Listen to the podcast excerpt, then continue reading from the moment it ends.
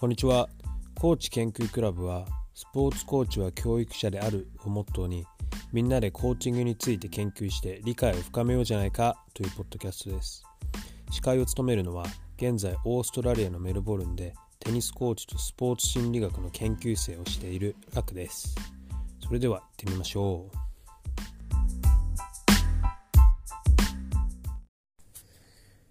はいというわけで9回目のコーチ研究クラブになりました。ということで今回も恒例になってきているコロナの報告からいこうと思います。で今日は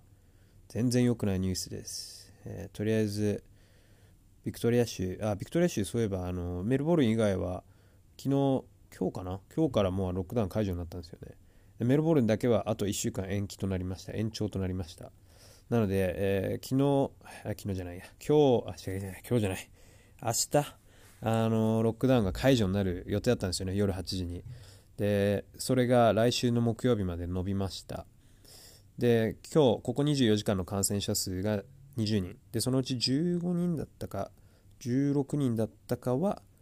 感染中の隔離。もう感染期間中ずっと隔離ができてたと。でそれ以外の人は感染期間中に外に出歩いてた期間があったと。でもう一個良くないのがその感染期間中に完全に隔離できていなかった人たちの中で出どころがわからないところがある。で毎回ビクトリア州もう今もう1年半コロナやってきてるおかげで追跡がかなり技術が上がってるんですよね。だからあのどこからコロナをが感染してきてるかっていうのを結構素早く追跡してあの関連付けをしているんですけど今回出てきた新しい陽性者の人たちはどこから来たのかわからないあのミステリーケースっていうんですけどわからないみたいなんで出どころが。でそれがちょっとまずいかなと思ってます。でとりあえずだからそういうことも考慮して1週間延期みたいですね。なんで1週間延長か。1週間延長になってうん。まあ、ちょっとわかんないですね。1週間でまた1週間伸ばしてそれで終わるのかっていうのがちょっと不安なんですけど。はい。というわけで今日はちょっと落ち込んでます正直。うん。また1週間伸びたかと。収入がない1週間が。うん。コーチもできないし。子供たちにも会えないし。外行けないし。今もうあのカフェとか行っても持ち帰りのコーヒーとか食べ物も全部持ち帰りだったりお店がまず開いてないんですよね。スーパーと飲食店は全部持ち帰りあと薬局、うん、それぐらいしか開いてないんですよね。で外で歩けるのも1日2時間？1時間？まあ、とにかく買い物行くか、まあ、運動するか。で運動するって言ってもまああの集まっちゃいけないんで、うん、走りに行くとかちょっと壁打ちテニスしに行くとかそんなところなんですよね。なんでまあちょっとやっぱりはい落ち込み気味です。というわけで今日はあのコロナとどう付き合っていくかっていうことを少し今考えてるんでそのことについて話していこうかなと思います。でまず1つ目がねあのこれ前も話したと思うんですけどコーチっていう仕事の脆さっていうのを今すごく本当痛感しててだってレッスンやらないと給料っていうか収入がない。でこういう状況ロックダウンとかってなっちゃうともう収入ゼロになっちゃってて今。国からのサポートのお金は少し出るんですよ。少しだけ。うん。なんでまあ自分はラッキーなことに大学からも少しお金が出てるんでなんとか生活をやっていけてるんですけどこれであのオーストラリアの国民じゃなくてテニスコーチをちゃんとやとかまあテニスじゃなくてもなんですけどスポーツコーチを本職としてそれが収入ってやってる人はもうこれたまったもんじゃないですよね。きっと多分自分の国に帰んないキャってとこまで追い込まれてたと思うんですよね。はい。なんでちょっと今あのいろいろ模索しようかなと思ってます。ただ単にテニスコーチやってる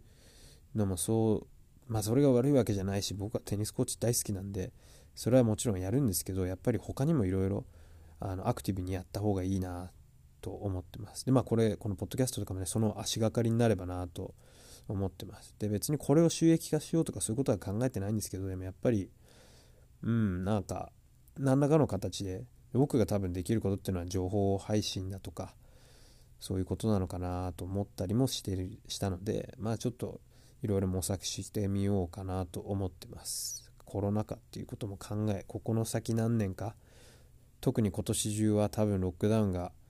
あの頻繁に起こる可能性があるんでオーストラリアではうん。やっぱり少し手広くただコーチだけっていうのではなくやっていくのを模索したいなと思ってます。なんか、うん、もしこういうのもあるよとかそういうのがあれば教えてもらえると嬉しいかな。いろいろつながっていきたいです。はい。であとはやっぱりこれは結構皆さんもう一緒だと思うんですけどこの家にずっといたりとかでのこう精神面。でこれはやっぱり、うん、すごく大事な部分だと思うんであの正直なところロックダウンはかなり精神的にきます。はい。自由がないので。特にオーストラリアみたいにねこのガチガチのロックダウンみたいなのは本当に何て言うんですかねもうやっぱり人と友達と会えたりとか自分が教えてる子供たちとかその親御さんとかと会って普通に話してるってことはどれだけいいことなのか本当に今痛感しててどれだけ儚いものなのかどれだけ自分にとって大切なものだったのかっていうのがすごく理解してでこの前ちょっとロックダウンになる前にねあの子供の親御さんと話してたんですけどなんとなくあのロックダウンの話とかもしてたんですけどやっぱりその子供たちがコロナの前だったら学校行くのは別に行きたくないって人が待ったりしてたっていうんですけど今ロックダウンをここまでやってきて特にメルボルンはもうロックダウン6回目なんで子供たちが本当に学校に行きが行きたがってるっていうことを言っててやっぱり友達に会えたりだとかみんなで遊べるっていうことの大事さっていうのにすごく子供も気づかされてるみたいで、うん、でそれはねそれはあのいい面だったのかな。コロナにかからコロナが流行らなかったらやっぱりそういうところはなかなか普段の生活してると気づかない部分だと思うんでそれはねポジティブにプラスに働いてるのかなと思わされますね。うん。でもやっぱりねちょっとこうつながりがねコミュニケーションがやっぱりロックダウンとか特になっちゃうと取れないっていうのはね本当に大変なことでだから、まあ、僕もできるだけあの生徒さんとか親御さんとかメッセージを送るようにして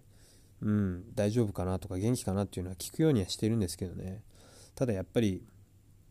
うん、こうコーチとしてどう関係性を保っていくかこういう会えない間っていうのはなかなか考えさせられますね、まあ、自分の精神面のケアメンタル面のケアっていうのもやらなきゃいけないし自分の家族のケアもしなきゃいけないんですけど、うん、やっぱコーチとしてはそういうこまめなメッセージとかはやらなきゃなとちょっと今思わされてるところです。はい。